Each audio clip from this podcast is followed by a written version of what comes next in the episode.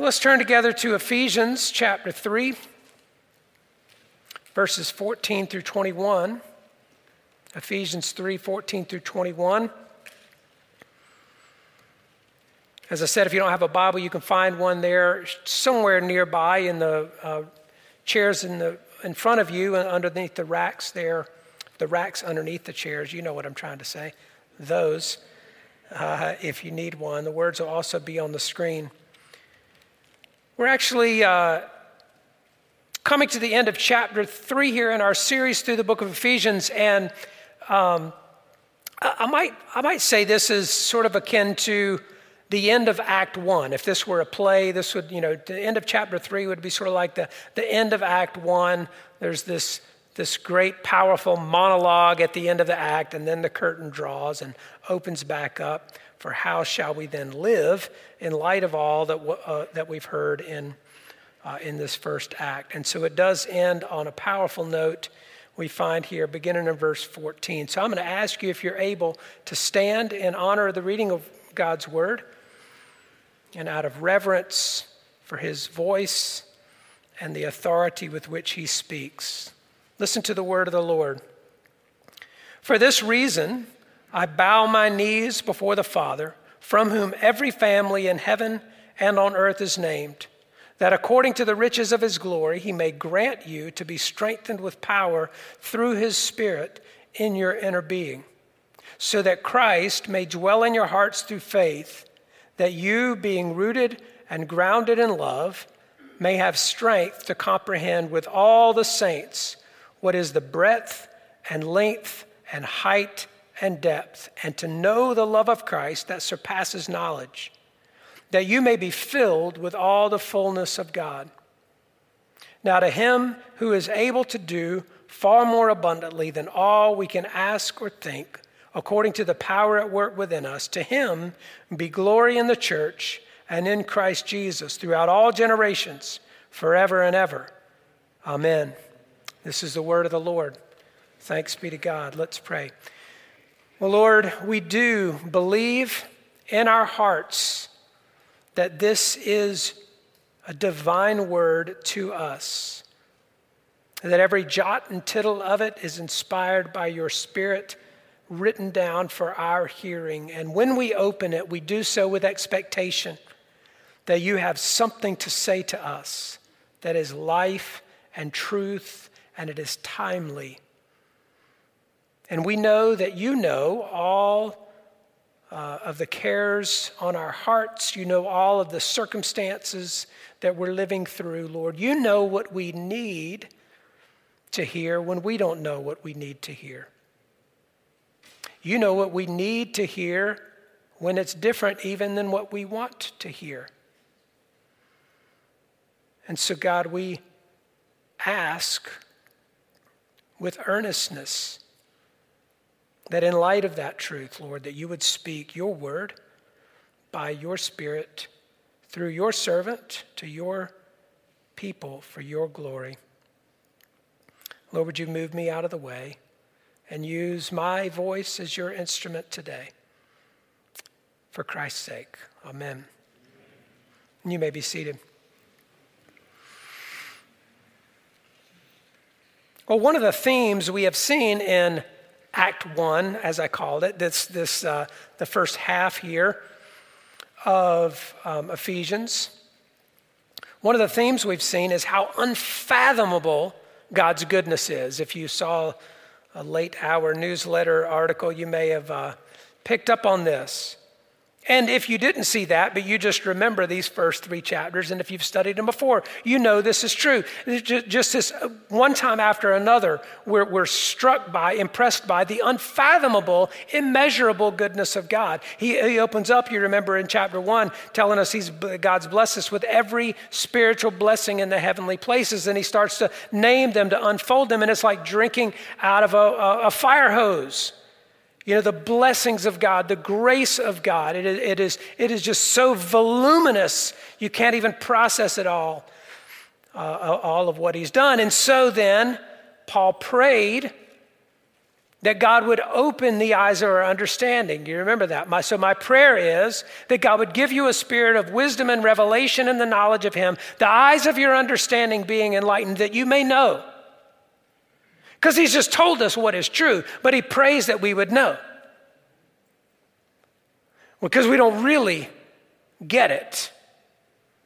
So, would He give us a spirit of wisdom and revelation that we might really know his hope and his riches and his immeasurably great power, he says. And then he goes on in chapter 2 to tell us again, uh, gives, gives us other pictures of how gracious God has been to us. That he made, made you alive when you were dead in trespasses and sins, that he raised you up with Christ, that he seated you with him in the heavenly places in Christ, that when you were far off, he brought you near. When you were strangers, he made you citizens. When you were aliens, he made you members of the family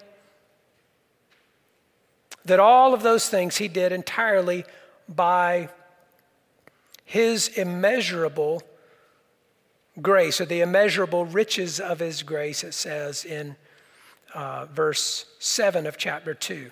And then last week, as we were looking in uh, earlier in chapter 3, Paul said he was charged with preaching to the Gentiles the unsearchable riches of Christ like the, the depths of the ocean.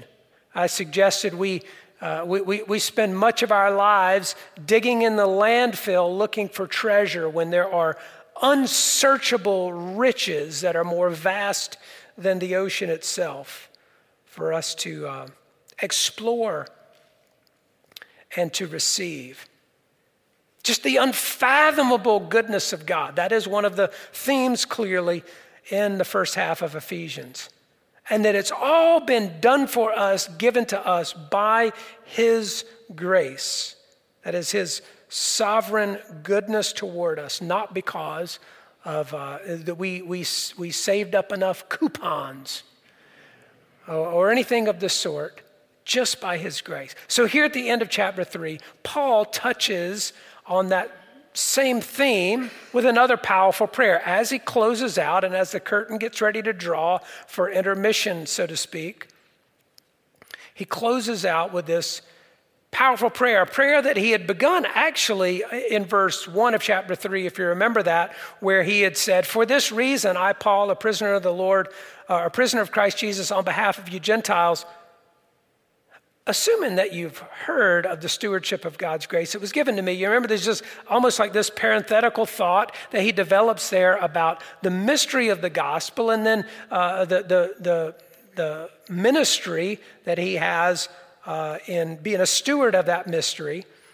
And, and now he comes back to essentially this same prayer that he got ready to begin at chapter 1 and says, For this reason, I bow my knees before the Father. I would suggest to you that for this reason really refers to all of that grace that He's lavished upon us by His goodness that He's, he's spelled out uh, earlier in chapter 2 and even in chapter 1. For this reason, I bow my knees before the Father, from whom every family in heaven and on earth is named.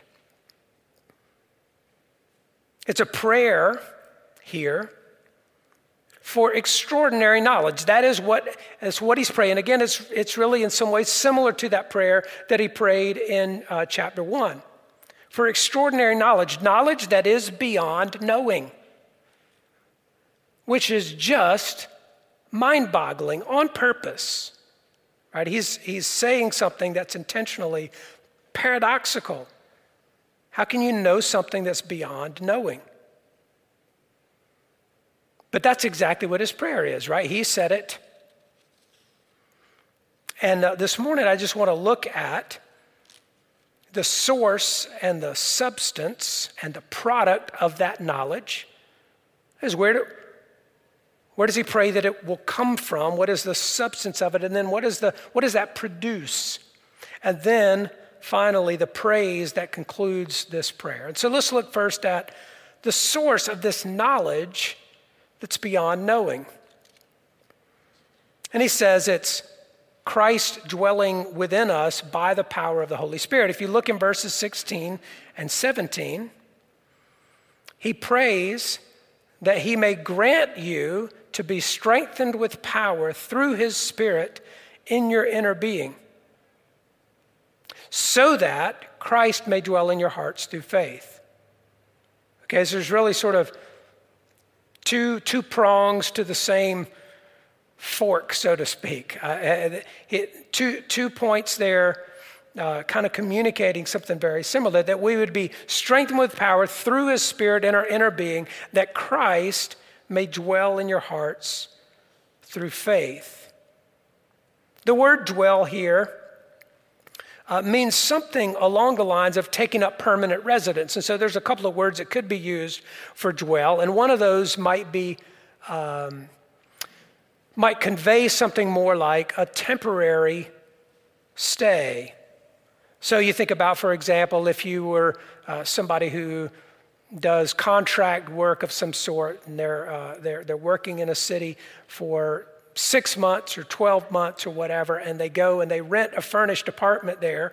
It's where they're dwelling, but they're not there to stay, right? And you live a little differently in a place like that, in that sort of apartment. But, but when you dwell, as he's praying, Christ would dwell in our hearts. This is the kind of place where you paint the walls without worrying about whether you're going to have to paint them back the original color. You know, you change the carpet just because you want to. It's dwelling there, to stay there. That's the sort of dwelling that he's asking for, that he's asking God to provide uh, this sort of strength, the power of the Spirit, so that Christ may dwell, that he may live in your hearts permanently. And part of the reason for, for wanting to qualify that as a little bit is that we don't need to think that, that, that any one Christian, a truly born again Christian, uh, we, we don't think there are some that have Christ dwelling in them and others that don't, or that some that had him there and now he's gone. No, he, he's there to stay. And we want to give him more and more of a place of residence in our heart. But, but part of the point here, talking about the source of this knowledge, is this isn't knowledge that you can learn through a book or through a class or through a sermon series, which is ironic that I would be mentioning that in a sermon series, isn't it? But the, but the point is, there, there are things that we, that we have to know. There, there is content that we have to know is true about Christ and his love for us, what God has done for us. There's, there are, are facts that we have to know in order to understand what's beyond our comprehension. But he's speaking of a knowledge that you can't acquire that way. It is provided by the power of his Spirit in your inner being. And then by coming to know Christ personally as he dwells in our hearts, we would become rooted and grounded in love, he says. Rooted and grounded in love. One of the things we ought to walk away from this passage and this message uh, with some sense of is that the love of Christ toward us is central to our lives as a Christian, that, that, uh, that in defining the, the, the, very nature of the relationship we have with Him, that love is central. And, in, and then in the way we live in light of that truth, our love toward others is central as well. We're rooted and grounded in love. And that is something, rooted and grounded in the love of Christ, something we cannot fake, at least not for long. Right? The, the, the truth will show itself. I mean, you can fake it on Sunday morning, right? I mean, uh, we've done, we've all probably done that, and church people have done that for a long time. You can come dress up, look the part, smile the part, talk the part, all of that for an hour, hour and a half, right? You can, you can fake it that far. But, but, but we can't, uh, we can't manufacture that. the kind of life that is rooted and grounded in the love of Christ, overcome by the love of Christ, uh, with Christ Himself dwelling in us for very long. That's the source of this knowledge that, that, that we have to pray for it, not work for it. Do you understand? And it's something we ought to pray for. This is one of the ways we can pray for ourselves and one another. In fact, I thought about this would not be a bad verse or passage to have on the uh, on the prayer email we send out every week, where we're praying. Now, that is a pastoral care email. We are praying intercessorily for people in need, lots of times with people with physical needs. We're praying for those for a reason, and it is good to do so. But what we forget to pray often are things like this that God would grant you to be strengthened with power by His Spirit in your inner being so that Christ may dwell in your hearts and you would know the love of God that's beyond knowing. That's the source of this knowledge. Number two, the substance. On first reading of this, and I don't know if you feel this way, and, like as I just read it aloud and you look on the screen, if, if you haven't studied this passage, even this week, like you've, you, even if you've read it before, but if you haven't looked over it and, and revisited it this week, on first reading, it can be a little hard to follow Paul's train of thought. Partly because it's so, there's so much there. It's so dense. It's you could just about preach a sermon literally on every half verse. And if you, if, you, if you were to break it down that way, you can see how true that is. There's so much there. And so it's a little bit hard to follow. You really have to kind of slow down and take it apart. But the, his line of thought is all leading to, in terms of the substance of his prayer, uh, verses 18 and 19, substance and essence there. Again, sort of in two points that you may have strength to comprehend with all the saints what is the breadth and length and height and depth, and to know the love of Christ that surpasses knowledge. I want to pause there a minute again just to consider the significance of that because all of the things for which we could pray for one another. There's a long list, isn't it? I mean, I just prayed for just a few minutes in the pastoral prayer. I didn't name a whole lot of specific things. If I had, I'd still be praying. All the things just that I know about. And there are far more than that that I don't know about, but there's all kinds of things we could feel compelled to pray for one another. And his prayer, above all things, is that we would know the love of Christ, which surpasses knowledge.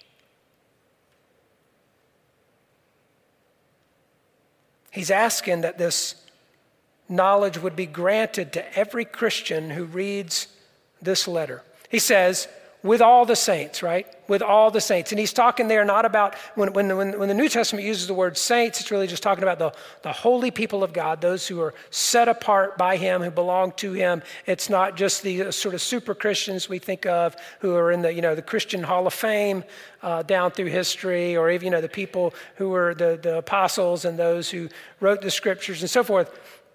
He's talking about all those who are believers in Jesus who have been born again by his Spirit, raised from death to life, made anew by him and for him. This is a prayer he's asking that we would have strength to comprehend with all the saints. And again, the point for saying so is he's not talking about, even though this is not a sort of knowledge you can study uh, for and acquire by reading and, uh, and, and so forth, it's not that sort of just intellectual knowledge. But it's also not the kind of special secret knowledge that the Gnostics taught about. Some of you are familiar with that term, Gnostics, those, those who uh, essentially believed there was this there was special, secret, mystical sort of knowledge that was available to some and not all. And so the ones who had it we're the only ones who could explain it to those who didn't have it. And you're sort of at the mercy of those people who have received that special secret knowledge. it, it is the, probably the oldest, most stubborn heresy in the life of the church. It just sort of It recreates itself in every generation in one form or another. It's plenty alive and well. Now, there was some really weird stuff in the, in the early centuries of the church that they were contending with. But it's not that kind of special secret knowledge that's only available to some. It was something that all the saints, all those who belonged to Jesus, had access to and centered around knowing the love of Christ. I pause again for dramatic effect.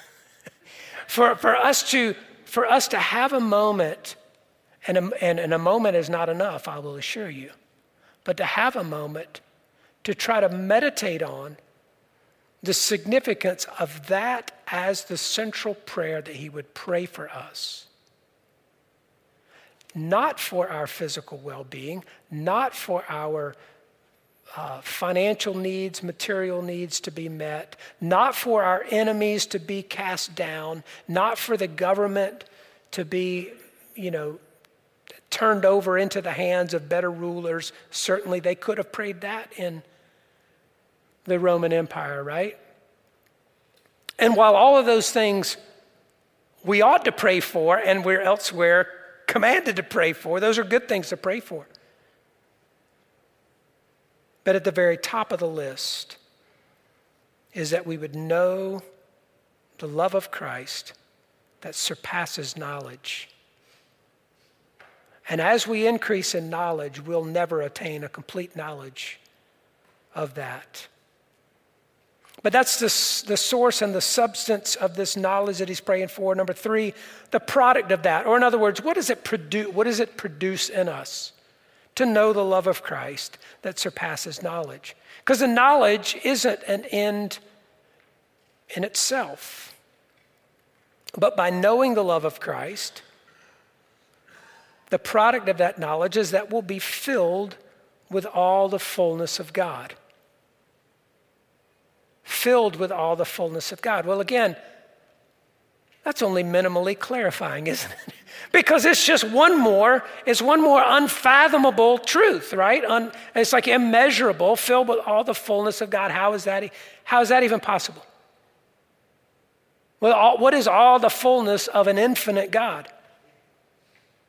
And how can I possibly be filled with it? Well, you'll be glad to know I'm not going to answer all those questions today, and I'm incapable of it, but but that is, the, that is the product of knowing the love of Christ that's beyond knowledge, is to be filled with all the fullness of God. And part of what that is supposed to imply, convey to us, is that our life will be redefined by that truth. If that is true, that you and I are filled with all the fullness of God, It'll redefine who we are and how we live. And that is very much supposed to be true of the Christian. That we become a dis- different person and that we live a different life. I think it is hard to read the New Testament and not come away with that understanding.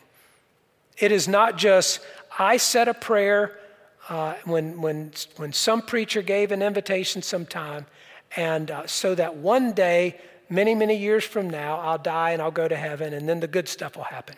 Uh, it is that from that moment, when He claims our lives and raises us from death to life, we become a new person and live a new life filled with all the fullness of God. It certainly changed perspective and identity and life for the Apostle Paul who's reading this letter, didn't it? I mean, again, if you, you just know the narrative, some of his story and how he changed, but even some of the things he wrote about in other uh, letters, where he said, for example, in uh, Philippians chapter 1, verses 21, verse 21, for me, for to me to live is Christ. For to me to live is Christ and to die is gain. Or to the Galatians, where he said, I've been crucified with Christ. It's no longer I who live, but Christ who lives in me.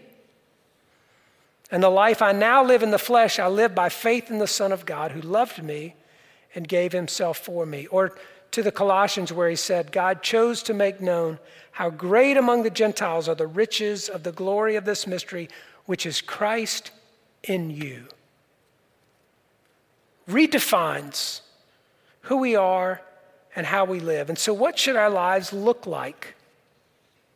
If we, if we really know the love of Christ that surpasses, surpasses knowledge and are filled with all the fullness of God, what should our lives look like?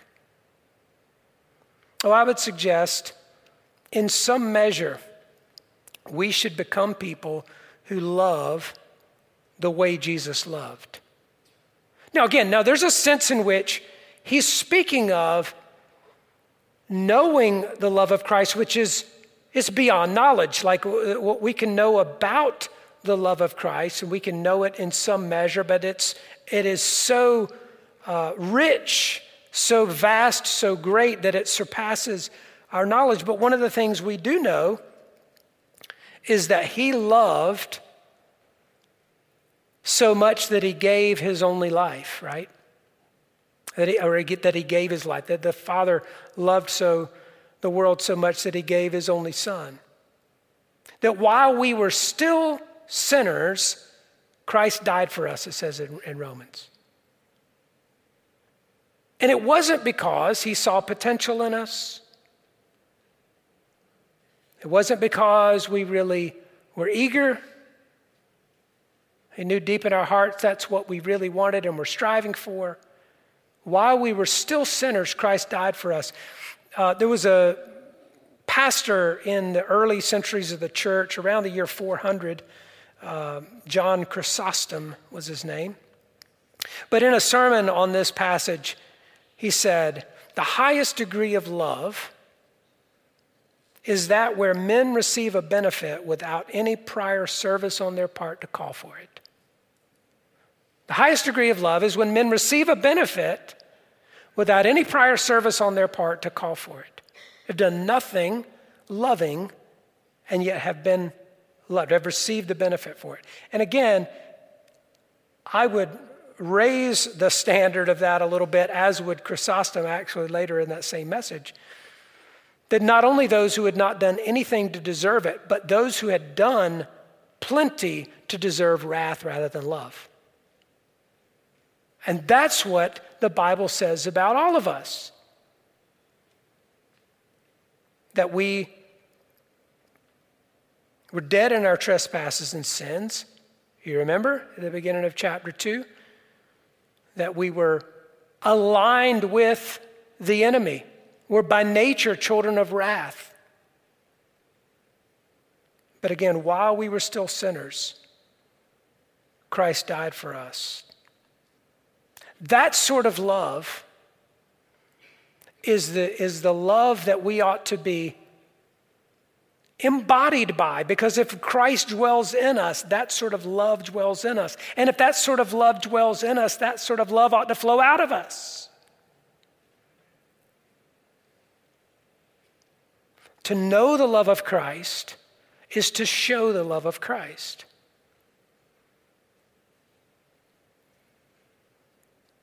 And certainly, uh, for those who are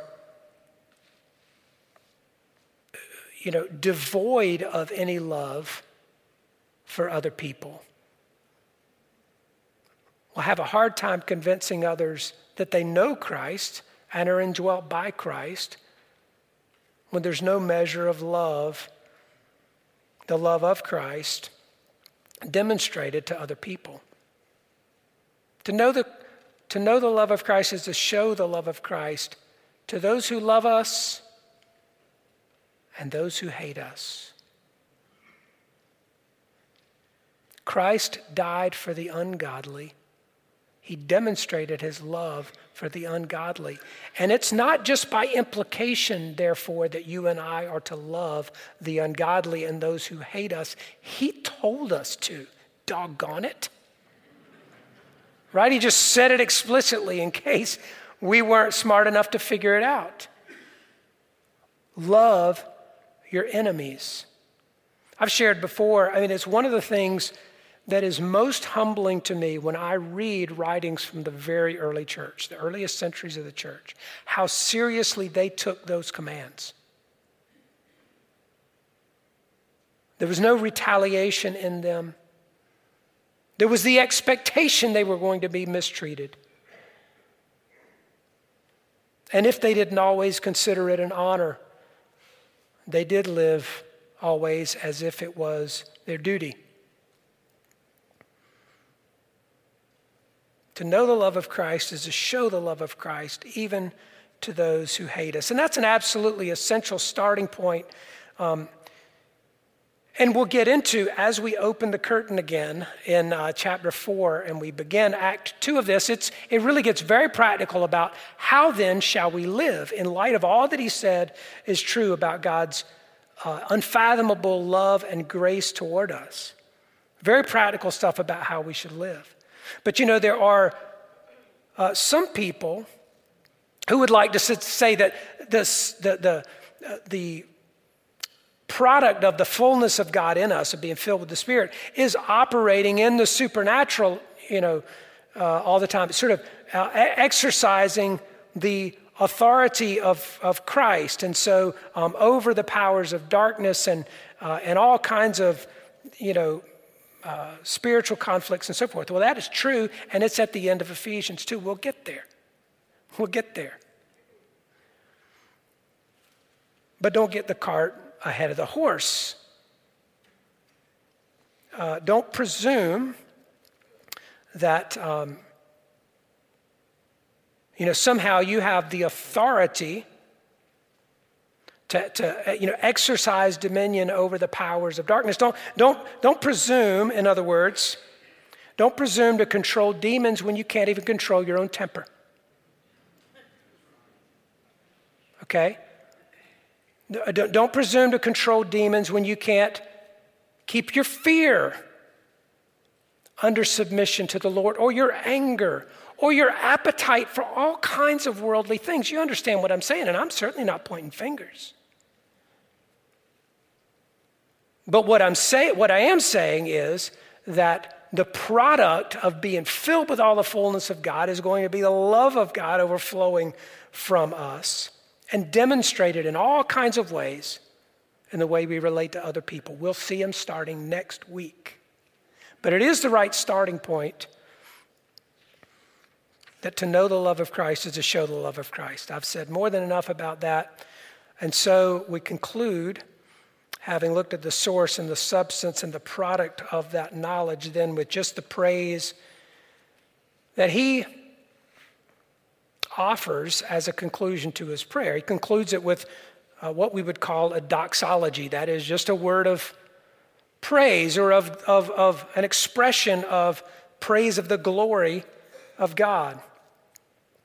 Verses 20 and 21 Say now to him who's able to do far more abundantly than all we can ask or think, according to the power at work within us, to him be glory in the church and in Christ Jesus throughout all generations, forever and ever. Amen. Those two verses could have easily been a sermon by themselves, too, right? I'm giving you a two for one deal here. I, more, more than two, more than two. A real package deal on this. But a powerful doxology, and I actually sometimes will sort of turn this doxology into a benediction or a word of blessing for us. In fact, I think I may have done that last week to say something like, Now may God do for you exceedingly abundantly above all that you could ask or imagine. And it's a powerful blessing and it's a powerful prayer, but that's not actually Paul's prayer, is it? He doesn't say, now, uh, from him who's able to do exceedingly abundantly above all you can ask or imagine, may you receive abundantly above all that you can ask or imagine. Now, to him, to him who is able to do far above what all we can ask or think, to him be glory in the church and in Christ Jesus throughout all generations, forever and ever. Amen. Paul ends with this simple word of praise To him be the glory. Because all he has done to redeem us, adopt us, lavish us with grace and blessings, all he's done to fill us with all his fullness, all of that love that surpasses knowledge and transforms our lives is designed to bring him glory so that in the ages to come he might show what are the immeasurable riches of his grace and his kindness toward us in, the, in Christ Jesus and parade us, sinners made saints, parade us before all the rulers and authorities in heavenly places as his trophies of an absolute, utter, glorious victory over the prince of darkness. To him be glory in the church and in Christ Jesus to all generations forever and ever. Amen. And let's pray.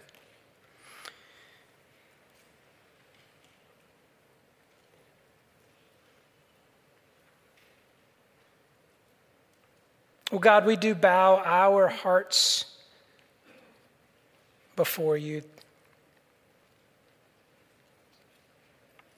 With a willing acknowledgement that there is so much that we've read about in the first half of Ephesians and so much right here in this passage that is beyond our comprehension. That even what we know on a sort of cognitive level, Lord, that, that, that there is so much, we know there is so much beyond it that we don't really know, that we don't really understand. We acknowledge that, Lord. But it is our prayer. It is our prayer that you would strengthen us with power by your Spirit in our inner being, that Christ might dwell in our hearts through faith, and that we might know the love of Christ that surpasses knowledge. Lord, I want to be so consumed by the very presence of Christ in me, so transformed by the love of Christ in me. That my life is unrecognizable to people who have known me all my life. That I'm something completely different than what I once was. And Lord, I pray that you would do that increasingly and in an ongoing way until you return. Lord, I pray that you would move in the hearts of people today, to move things out of the way, move things out of their hearts, or certainly out of the forefront of their hearts, Lord. That there might truly be room for you to be preeminent, for your love to be first and foremost in defining who we are and how we live. And so, Lord, even today, and beginning today, would you overwhelm us with your presence and with your power? And may the evidence of that be your love in us and coming out of us. For the people who have even, uh, even this week perhaps made us angry made us even feel enraged, people who we would consider to be our enemies, maybe because they seem to be your enemies. Lord, would you so transform our hearts that we love them because you first loved us? So we surrender ourselves to you now and pray that you would work as you will. In Christ's name and for his sake. Amen.